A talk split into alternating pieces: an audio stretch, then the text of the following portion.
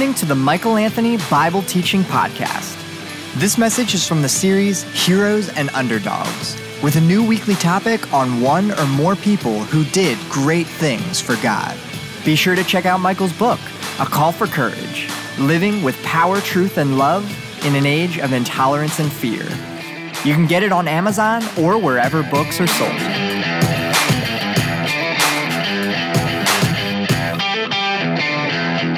Who are you? Why are you here?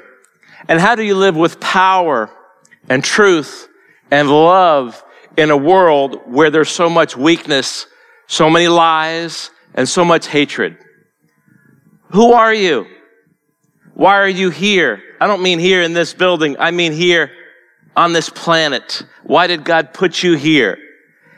And how do you live in a way that demonstrates God's power?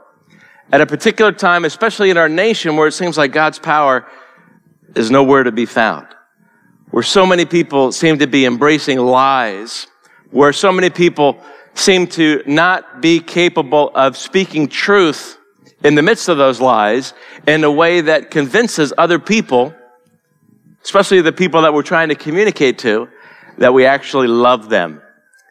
Who are you? Why are you here? And how do you live with power and truth and love in a world where there's so much weakness, so many lies, and so much hatred? Well, today we're continuing in our series, Heroes and Underdogs, and I want to continue to look at an individual whose life is exemplary for you and for me.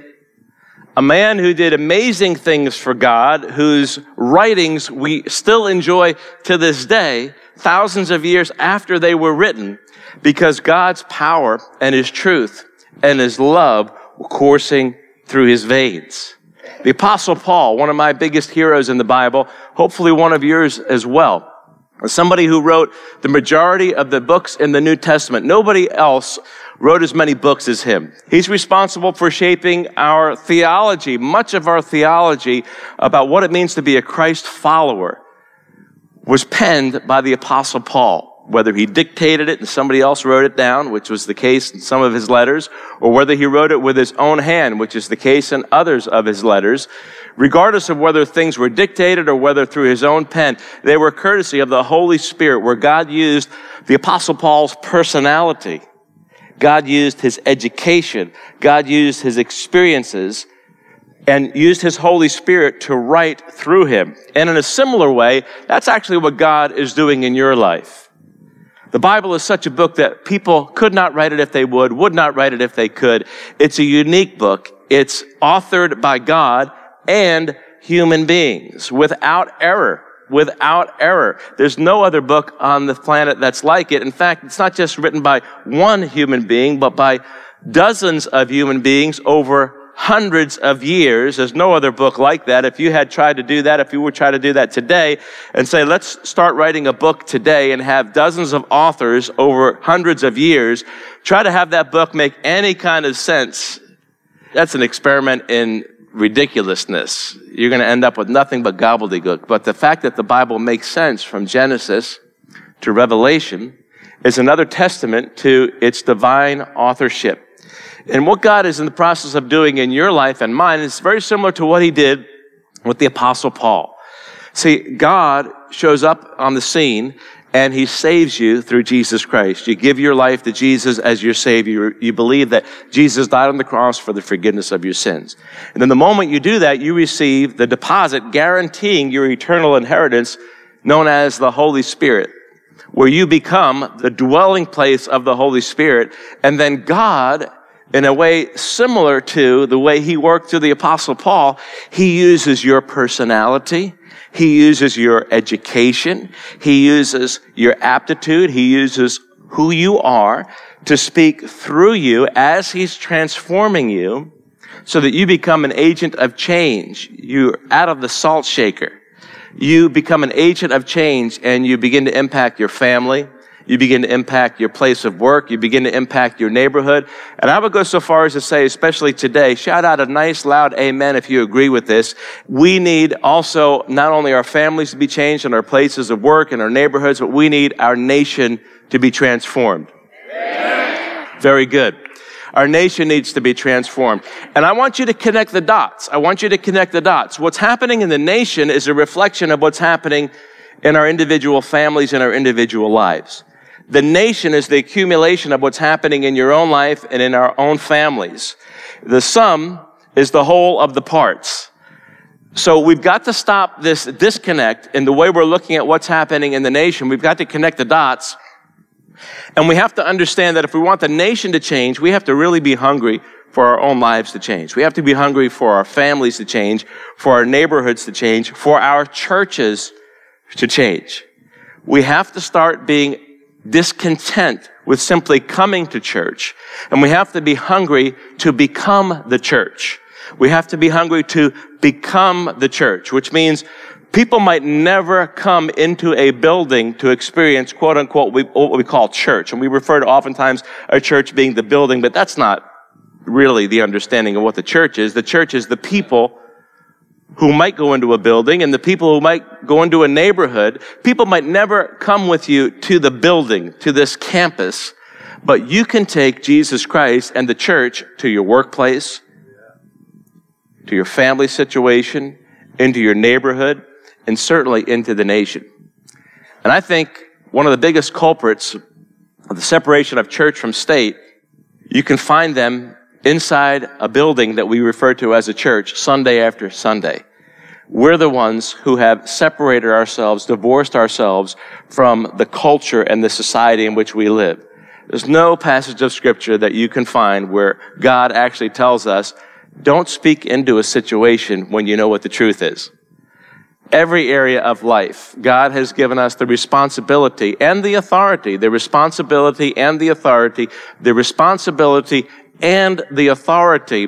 speak into any and every situation where the gospel applies, where the truth of God's word applies, where people are embracing lies, where people are embracing falsehood, where people are fearful and operating in weakness when they could be walking in God's power, where people are exercising hatred, where there should be love, And it's sad that we're living in a day and an age where the moment you speak truth about a situation, you can instantly be called a hater.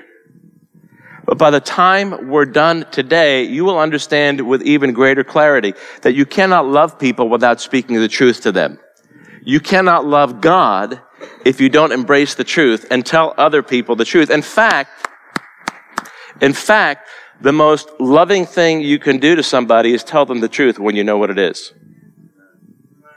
Don't go around telling people that you love them if you are not sharing with them the truth revealed in God's word. The most hateful thing you can do to anybody is withhold the truth when you know what it is. So when we read in Romans that people know what the truth is and then they suppress the truth, it's no coincidence that in that very same passage, when we look at the beginning of the book of Romans, they're referred to as hating God. Because you cannot love God if you suppress the truth. You cannot love people if you're not committed to telling them what the truth is. And you actually don't even love yourself if you're not committed to applying the truth in your own life. So we are supposed to speak the truth with love. We are supposed to embrace the truth. We are supposed to communicate the truth to other people in the overflow of receiving God's truth for ourselves. It's all about overflow. God changes other people's lives through us and the overflow of our lives being changed by him. So you and I, we have a lot in common with the Apostle Paul because God filled him with his Holy Spirit, wrote scripture through him, wrote truth through him, communicated truth through him. And the purpose of that truth was not so he would just get fat on God's word. There's so many people in the church today who are fat on God's word. They know what God's word says. They'd be perfect candidates to be a Pharisee in the modern sense of the word, somebody who knows God's word inside and out. You can be fat on God's word, but not be effective in helping other people digest God's word because you're not disseminating it. You're not sharing God's word with other people. So I hope today that we all lose a little bit of weight. I hope we all get a little bit more slender. We put on our sexy self, so to speak. And we take some of that goodness that God already has revealed to us through His Word, and we take the goodness of what God is about to deposit into our lives through His Word, through the book of Titus. Open with me to the book of Titus. And we end up being what God always intended, what God always intends, what God always will intend for each and every one of us, that we are counterculturalists. We are not to let the culture influence us. We are to influence the culture. We are, by definition, a Christian is a counter-culturalist. And so what we want to do is we want to go and we want to take a look at this book, Titus, which was written about 60 AD. About 7 or 8 years after this, Paul would write 1st and 2nd Timothy as he was imprisoned awaiting for his execution. So we're taking a step back in time, about 7 or 8 years earlier, when he wrote this book to Titus. He abandoned, so it would seem, he left Titus on an island to finish what Paul and he had started as part of this movement called the church. Did you ever stop and really think that the church is a movement? It's not just an institution. It's not just what the IRS recognizes as a 501c3 nonprofit corporation where you get tax-deductible receipts, at least to a certain degree. And if that's why you're giving, you don't understand. They didn't even have tax-deductible options in the first century when they were selling fields and laying their possessions at the apostles' feet. You want to make sure that you're not motivated by the IRS to give. You want to make sure that you're motivated because Jesus is worthy, and that's why you're giving. That's why you're giving.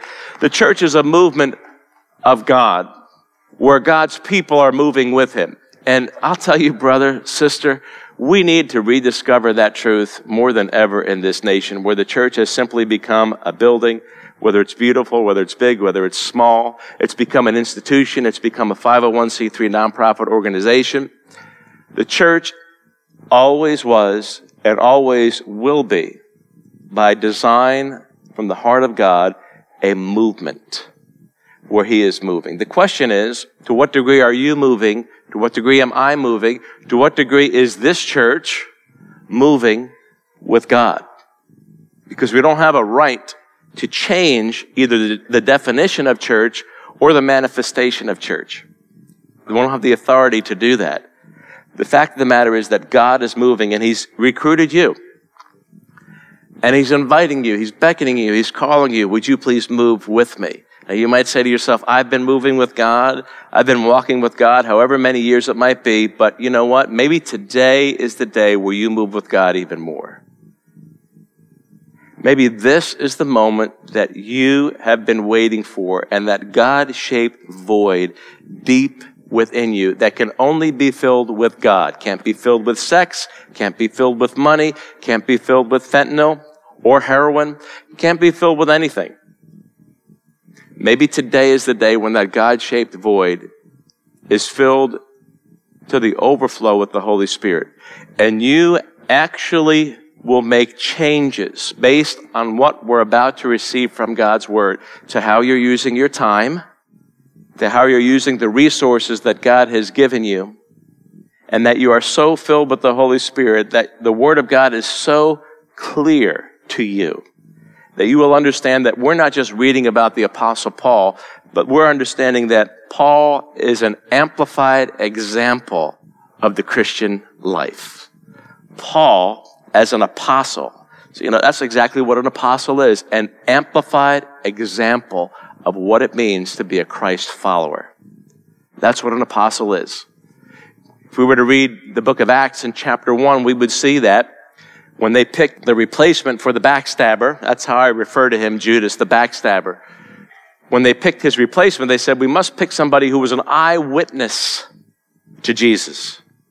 So an apostle was somebody who had to see Jesus. And Paul says in his writings, he says, have I not seen the Lord? So Paul saw Jesus. Now you and I, we might not see Jesus as an apostle saw Jesus, but we can behold Jesus through the Word of Jesus, which is the Bible. Now, if you know anything about exercise and working out, and you know your movie trivia, you know about this guy who came here from Austria, very famous individual, who's known for saying in one of his movies, I'll be back. Arnold Schwarzenegger came here when he was a teenager and became one of the greatest bodybuilders of all time. And the way he became one of the greatest bodybuilders of all time is through lifting weights. He would lift and get pumped up, and he would grow, and he would eat protein, and he would lift, and he would eat protein, and he would lift. And he went on to win the Mr. Olympia title 8 times. 8 times. And even when you look at Arnold Schwarzenegger today compared to the other bodybuilders who are out today, and you might see guys who are bigger and look really freakish today by comparison, you have to say, man, that guy was huge. Look at that guy's chest. Look at his biceps. He got big by lifting weights and eating protein. To build your faith, lift your Bible. You can have a personal encounter with the same Jesus that the apostles encountered any and every time you lift up your Bible. That's how you can have face time with Jesus. And so an apostle is nothing more than an amplified example of a Christian. Somebody who literally saw Jesus with their eyes. Can you imagine that? Literally heard the timbre of Jesus' voice with their ears. Witnessed miraculous signs and wonders at the hands of Jesus, and then their own hands were used by that same Jesus to perform signs and wonders. You read the book of Acts, it's not all of the believers performing signs and wonders. God was doing miraculous signs and wonders through the apostles. Listen, one of the great famines in our country, one of the reasons why people don't know what the Bible says is because they're not reading the Bible. They're not in the Bible. And so that's why so many lies about the Bible, so many lies about our culture are persisting and spreading like wildfire. And you will see by the time we're done with just this short passage in the book of Titus, you will see that, oh my God, literally. You will see that God has a strategy to help you live with power and truth and love in an age where so many people are weak, where so many people have embraced lies, and nothing's going to change unless you change and become the change agent, and where so many people are hating. You can love people even when you disagree, and you're setting the record straight. Verse 1 of Titus chapter 1. Paul, a servant of God and an apostle of Jesus Christ, for the sake of the faith of God's elect and their knowledge of the truth, which accords with godliness, in hope of eternal life, which God, who never lies, promised before the ages began, before the beginning of time, and at the proper time manifested in his word through the preaching with which I have been entrusted by the command of God our Savior. Reference to Jesus. People will say, well, Jesus never claimed to be God and Jesus isn't God. Well, he's saying, God, my Savior. To Titus, my true child in a common faith, grace and peace from God the Father and Christ Jesus, our Savior. Connect the dots. God, our Savior. Christ Jesus, our Savior. Jesus is, in fact, God. It says it all throughout the Bible. Verse 5, this is why I left you in Crete, so that you might put what remained into order and appoint elders in every town as I directed you. Now, what's an elder? In the same way that an apostle is an amplified version of a Christian, an elder is a role model of maturity. An elder is a role model of maturity, not a super Christian, but a role model of maturity. It's an example of what does it look like to be a real mature disciple of Jesus Christ.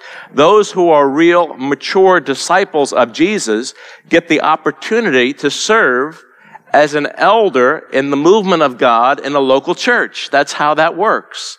It's not that an elder is ordained with some kind of special, innate, supernatural ability to follow God. It's that an elder is somebody who, through the trials of life and through the lifting of God's word and the application of God's word, matures to the point where they can be an example that others can hold up and say, look, this is what it looks like when you're a mature follower of Jesus. And at this point, anybody who is an elder, you're shrinking in your seat. You're saying, man, don't look at me, because I've got so much to grow in. I've got so far to grow. And that's a good response. That's a godly response. It's a humble response. But in the same way that an apostle is an amplified example of the way a Christian should live, on a grand scale. An elder is a role model of how every Christian should live and what you should aspire to as a follower of Jesus. And Paul is saying, listen, this movement needs fuel. Every movement needs fuel. The movement needs leaders. Haven't you noticed we're in a leadership crisis in our country? We're in a leadership crisis not only in the political realm, and you're going to see that over the next 24 months, once again. We're also in a leadership crisis in the church, in the body of Christ, because we have allowed ourselves to be backed into a corner. We've allowed ourselves to be cast as haters because we are committed to communicating the truth. And I would suggest also that we could combat some of that stereotyping that's been taking place if we would learn how to speak the truth while communicating with love. If the people that we're communicating the truth to don't know that they're loved, then there's something wrong in the way we're delivering the goods. Does that make sense? Something wrong on the way we're delivering the goods. We're supposed to speak the truth in love. So how about it? Let's have a revival. Let's have a spiritual awakening. Come on now. Let's have a spiritual awakening. I'm up for it, aren't you? Let's just say, Lord, teach me, instruct me. Don't let me be the same as I was last week. I want to be changed. I want to be transformed. I want to be a salt shaker. I want to be somebody who's counterculturalist. I want to be somebody who affects the culture. I don't want the culture to affect me anymore. It doesn't matter if my Christian brother or sister thinks this is okay or that's okay or is lukewarm. As for me, in my house, I'm going to serve the Lord. Why don't you be the trailblazer? Why don't you be the representative of Jesus Christ that the world is waiting to see at this particular dark time in history? How about it? How about if you do that? How about if you hear God's voice, you hear God's call and you say, that's it, that's for me. How about if right now, wherever you are, you just stand up and say, that's me. I want to be that person. Here's your altar call, mid-sentence, right here, right now. How about if that's you? I'm the person. Lord, I'm the person you've been looking for. Lord, I'm the person. I'm not going to wait for somebody else. How dare me, forgive me for waiting for a president or a political party to be the solution that you are, Jesus. You're the Savior. Not the Republican Party. You're the Savior, not the Democrat Party. You know, let's bring socialism into the equation. Let's make socialism the solution. You know, presenting socialism as the solution for what's happening in the United States of America, that's like giving a pornography addict heroin to cure them of their addiction. Jesus is the Savior. And the way Jesus saves is by using people just like you, people just like me. Average, ordinary people with a past, with a history, who have doubted, who have not believed, who have sinned in their past, but Jesus in their present and Jesus in the future, who've been forgiven of all that stuff, imperfect people, people with all kinds of quirks and weirdness. He uses people just like you, just like me. And if you don't believe it, do a little bit of a study on the Apostle Paul, who was a murderer and a blasphemer and a violent man. He is the guy who was raised up as an apostle. So if God could do that through him, you don't have an excuse. That excuse that you've been using to give 90% of yourself to Jesus no longer exists. That haunting voice that you hear telling yourself, well, I can't really, nope. All that is a voice. God's voice is bigger than that. The same voice that told the apostles, follow me and I'll make you fishers of men. He's the one that's calling you. You might say to yourself, I don't have Bible college. I don't have seminary. But you've got God's word. And you can lift your Bible and build your faith and encounter Jesus day after day, moment by moment, and put the word of God into practice. See, this is the moment. Pastor Mike, you expect this church? Listen, nutjob, Pastor Mike, you've been talking about this for years now. I'm on my 6th year here. Do you actually believe that this church in the middle of a farming community? Do you mean to tell me that the same God who called a bunch of fishermen and rejected the 6,000 religious scholars of the day, the Pharisees, that same God who called the fishermen and the tax collectors, he could use people who live in a rural farming community in a place called York to change the nation? That's absolutely what I mean. Because that's not my vision. That's God's vision.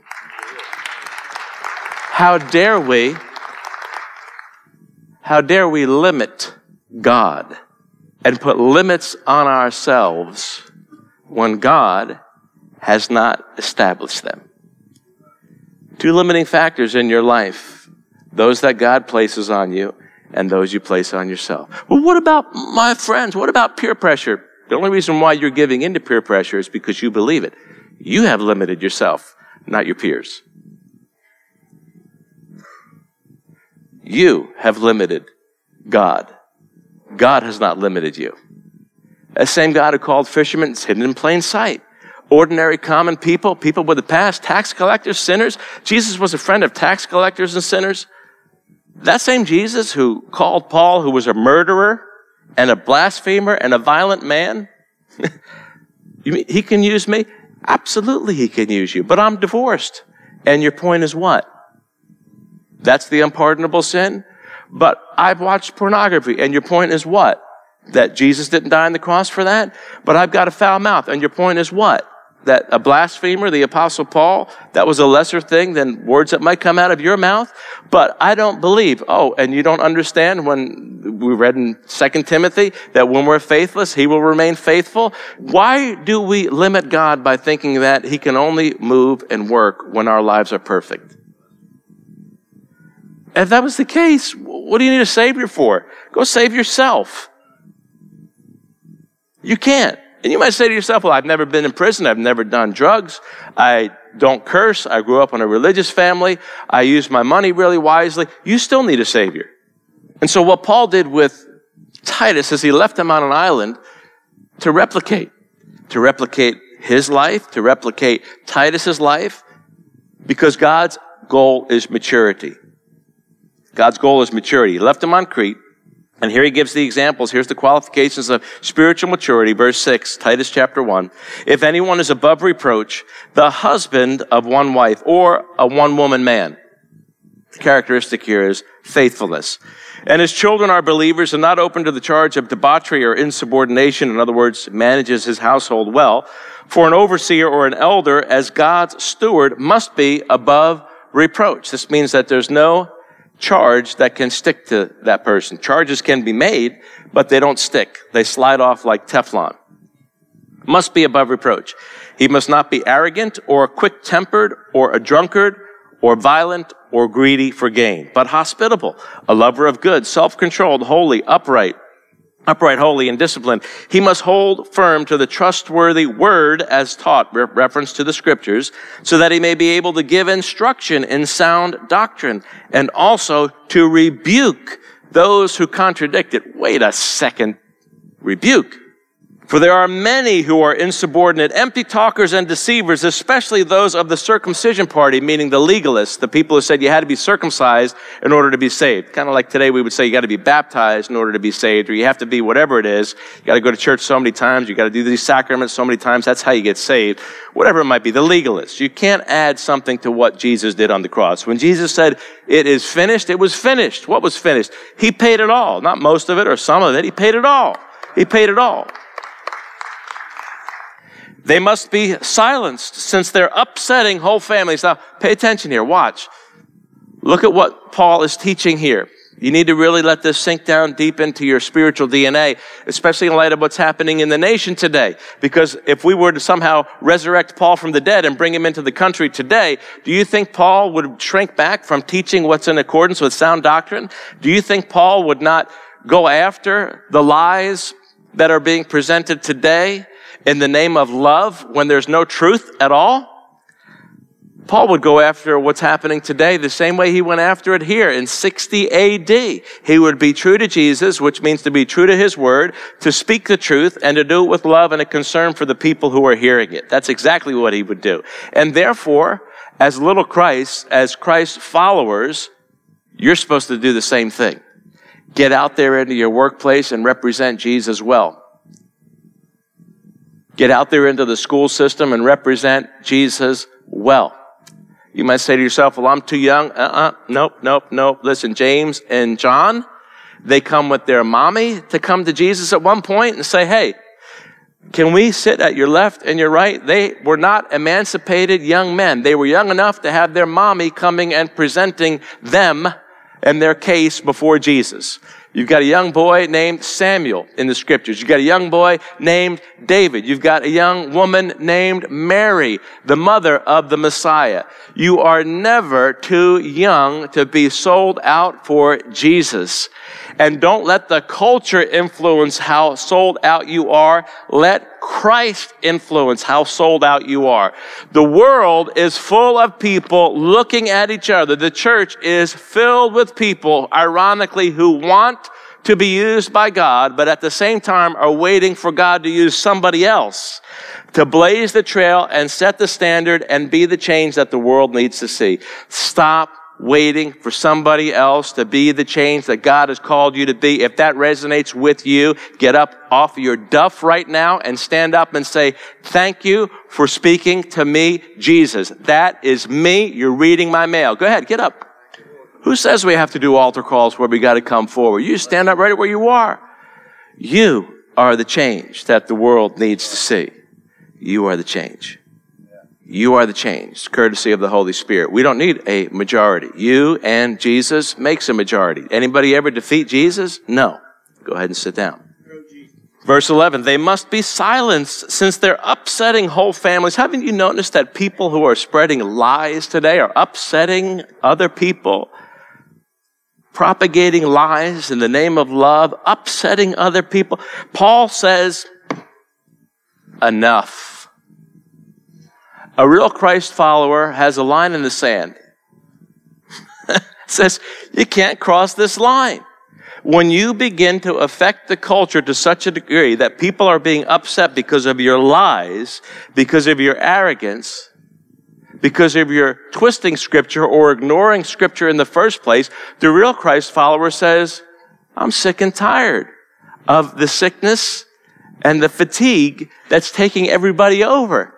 And I'm not going to put up with it any longer. And this is what Paul was doing as the amplified example of a Christ follower.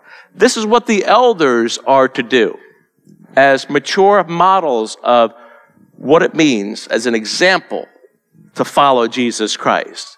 This is what you are to aspire to in your own life. It's not up to me, the pastor. It's not up to an organized institution to do it. The church is a movement of God. And God is looking for people exactly like you through whom he can move. And I think we've got a bunch of them right here. Yes, I have the audacity to believe, if you will believe with me, that God can change this entire nation with the people we have listening right now. I believe it. But you have to be hungry. You have to be hungry for your own transformation and for the transformation of the nation. If you're not hungry, nobody can make you hungry. You have to want it. You have to want to develop your faith. You have to want to see people's lives change. You have to care about the fact that is no different today than it was in Jesus' day, that people without Jesus go to an eternity without Jesus. And that should motivate you. It should stimulate you. It should encourage you to be the best version of yourself possible. That you will start to use your time differently. Stop wasting time. You can work harder and you can make more money. Doesn't mean you'll get the money that you lost back, but you can work hard and you can get more money. That's true. But there's nothing that you can do to give yourself more time or to get back the time that you've already lost. Stop living as if you've got a lot of time. I'm telling you that as a cancer survivor. My mother died of cancer. My father died of cancer. I was at their bedsides when they breathed their last. Most of us go through our lives thinking we've got more time to do whatever it is. There's coming a day when you will not have any more time. And you will be able to do absolutely nothing to give yourself more time.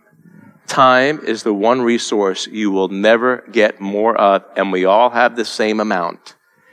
Get busy. using your time to change the culture by speaking and living the truth with love. Get out there and do it. You do it. Stop waiting for somebody else to be the best version of themselves. You be the best version of yourself and get out there and be the living, breathing, flesh and blood example of Jesus Christ in the workplace. Do it in your family. Do it in the neighborhood. You might be retired, so what? Keep doing it. You're never called to retire in your witness for Jesus Christ. Never. Paul is sold out here. They must be silenced. They're upsetting whole families by teaching for shameful gain what they ought not to teach. One of the Cretans, a prophet of their own, said, Cretans are always liars, evil beasts, lazy gluttons. Paul is quoting them. This testimony is true. Therefore, rebuke them sharply that they may be sound in the faith. Where would this sit today in today's politically correct world? Paul would be called a hater. Of course he would be called a hater because we're living in an upside-down world. Paul actually is the most romantic lover you could imagine. He is passionate for God and he's passionate for the souls of people, passionate for the truth. And as an amplified example of a Christ follower, you need to be passionate for God, passionate about people's souls, passionate about the truth. And you need to do what Paul did. Paul is dispensing this advice to Titus. And this is the advice that he's saying, rebuke them sharply that they may be sound in the faith, not devoting themselves to Jewish myths and to the commands of people who turn away from the truth. To the pure, all things are pure, but to the defiled and unbelieving, nothing is pure, but both their minds and their consciences are defiled. They profess to know God, but they deny him by their works. They are detestable, disobedient, unfit for any good work. Wow. And today in the church, we are so afraid to call something what it is. That behavior is ungodly. That behavior does not fall in line with the truth of what God's word says.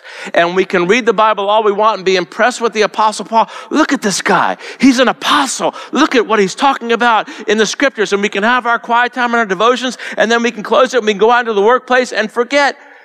He's an example. He's an amplified example of what you are supposed to do at the workplace, what you're supposed to do in your family, what you're supposed to do in the neighborhood, what you're supposed to do in the nation.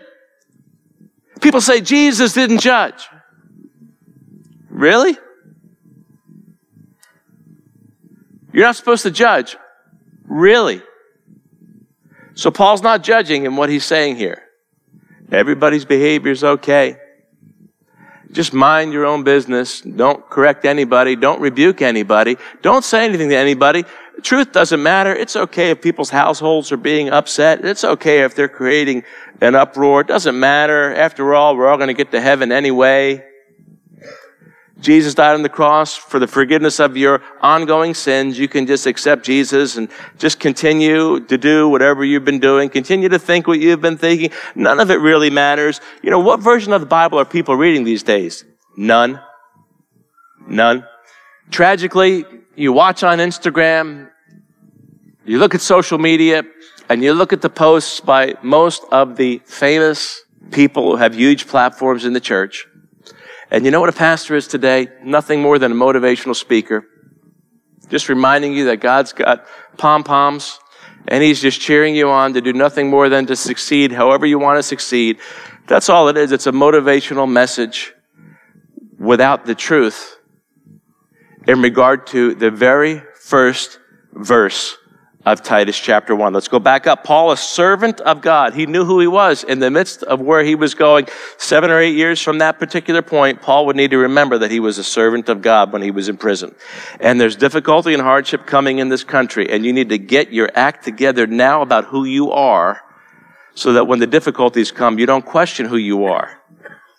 An apostle of Jesus Christ. And here's why Paul was on the scene. It's the same reason why you're here. Why are you here? He says, for the sake of the faith of God's elect and their knowledge of the truth, which is a reflection or comes as a result of, it accords with godliness. You can't be godly if you reject the truth. You can't be an elder and have those qualifications if you weren't godly.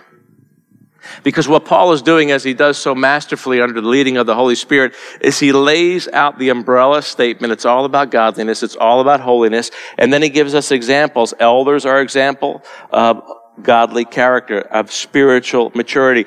I'm an example as an apostle, and I exist. Paul knew why he was there. He knew who he was. He was a servant of God. Do you know who you are?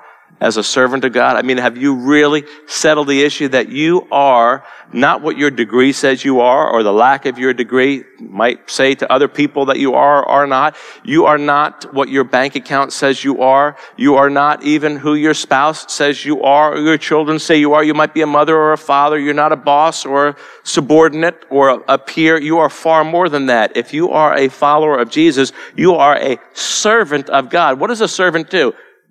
Executes the will, the desires of the one he or she is serving. And it is God's will that you know who you are and you know why you are here, the same way the Apostle Paul did. And why are you here? For the sake of faith of God's elect and their knowledge of the truth. You are to be a salt shaker, dispensing the truth wherever you go. Dispensing the truth of God's word wherever you go, because people are not putting up with sound doctrine. They're spreading lies, they're ruining families, they're kicking up dust, and they're saying that by doing so, it's because they have the truth and because they're loving other people by doing what they're doing. We're living in an upside-down world, and the way for the world to turn upside right is for people just like you, just like me, to embrace the truth of God, to have an encounter with Jesus and multiple encounters with Jesus, to be the countercultural revolutionaries that God called you to be. I'm tired of waiting for the country to change. It's not going to change apart from you. It's not going to change apart from me. When we think about grassroots, a grassroots movement, if ever there was a grassroots movement, it's called the church. We love organic. We love calling the church organic, authentic. But are we as organic and as authentic as we say that we are? I suggest that I don't think we can be if we do not embrace God's calling to be revolutionaries. In a day where a spiritual revolution is exactly what this country needs, because if you didn't notice, we're undergoing a spiritual revolution right now in this country, and it's an ungodly one. It's a bad one. And I'll leave you with this thought from Titus chapter 3, verses 1 and 2. Because if you keep reading the Bible, you begin to realize, wait a second, that doesn't seem to make sense. Paul understood who he was. He understood why he was on this planet, to help people become godly. Titus chapter 3, verse 1, remind them to be submissive to rulers and authorities, to be obedient and ready to do every good work, to speak evil of no one, to avoid quarreling, to be gentle, and to show perfect courtesy toward all people. Now, if you read the Bible casually, you could look at verse 2, to be gentle, to be courteous to all people. Well, he just got done talking about in chapter 1, quoting one of the Cretan prophets, saying Cretans are always liars, evil beasts, lazy gluttons. This testimony is true. Therefore, rebuke them sharply. By the way, the word rebuke means to bring to light, to expose, to reprove, or to correct. To point out something that is wrong. To judge. Yes. To judge. What? The behavior. The attitude. To judge. You mean Christians are supposed to judge? If you're going to read the Bible, if you're going to be that kind of a Christian, then yes, you have to. Because it's the truth in accordance with godliness. The objective, the bullseye, the path that God has you on, the moment he forgives all of your sins, is to cause your lifestyle to represent Jesus well. You have to judge beginning with yourself. Paul is actually telling Titus, rebuke people who do not embrace the truth. Rebuke them, correct them, bring it to light. Shine the light of God's word on the darkness that is to judge. And he says, don't just rebuke. He uses the word sharply. What does that mean? The word sharply in verse 13. It means severely or rigorously. to be committed to a long-term way of doing things, not to grow weary, to rigorously defend the faith, to rigorously, without apology, to consistently, to passionately love God so much that you love His truth, love God so much that you love people who need to hear the truth. And you're not careful, you will mistake what Paul is saying here. You will read just Titus chapter 3, verses 1 and 2, and you would think, well, I'm supposed to be gentle, and I'm supposed to be nice to everybody, and these two don't seem to reconcile. But when you really read the Bible, when you really have a face-to-face encounter with Jesus, the Jesus of the Bible, not the made-up fantasy land Jesus, the thousands of them that exist, when you really read the Bible and you take time to, on a daily basis, digest what it's saying, you begin to realize that these aren't contradictory statements, they're complementary. What Paul is doing is rebuking and addressing the sin while doing it with gentleness and politeness and kindness and love. Jesus did it all the time. He did it with the woman caught in adultery. He did it with Peter.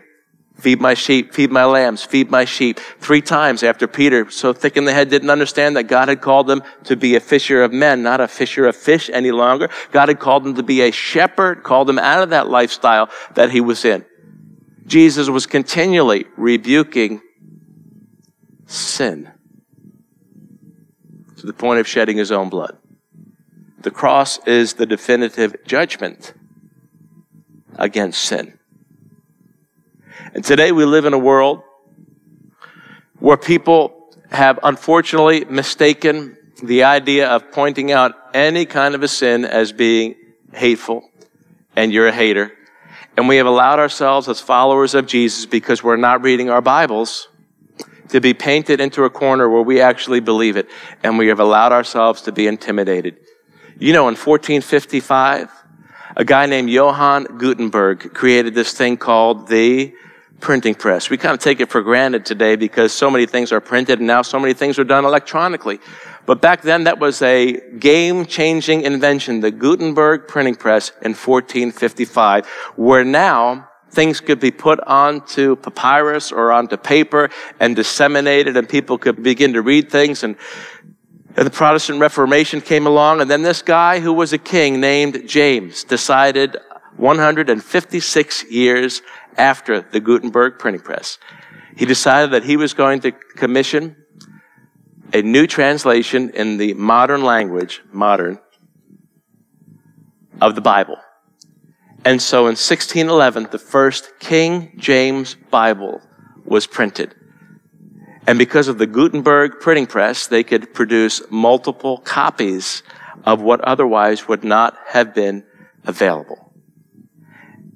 And you know what happened when people had the Bible in their own language that they could read? Spiritual awakening began to occur.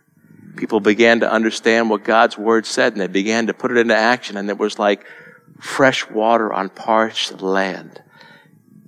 Can you imagine if the Gutenberg printing press had never been created, or a translation of the Bible in the modern language had never been commissioned? What's the purpose of having God's Word if you can't understand it? I say this to you. What's the purpose of having God's Word if you're not reading it? The reason why radical culture has redefined God in their own image is because we're now finally at the point in the United States of America. Doesn't matter that we've got so many translations of the Bible as long as nobody's reading it. As long as our messages are relegated to being motivational, you can do it, make more money, have a sexy spouse kind of messages.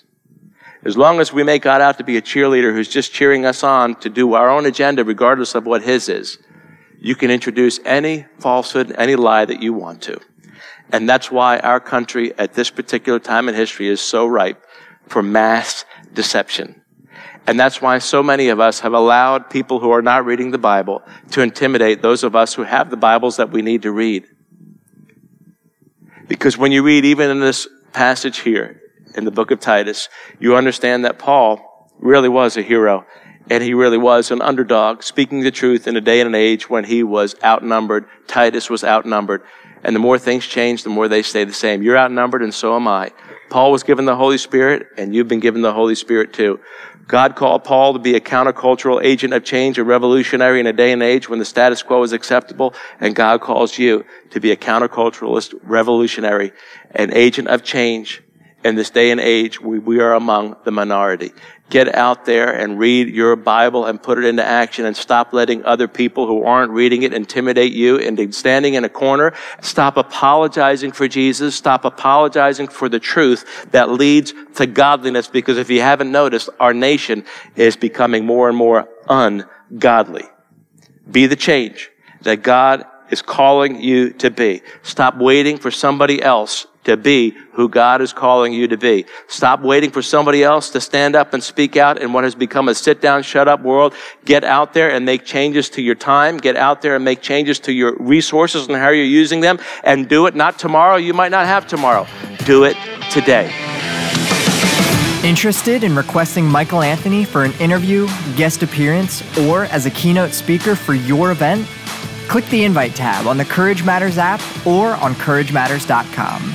You can get more resources just like this podcast through the app and website as well.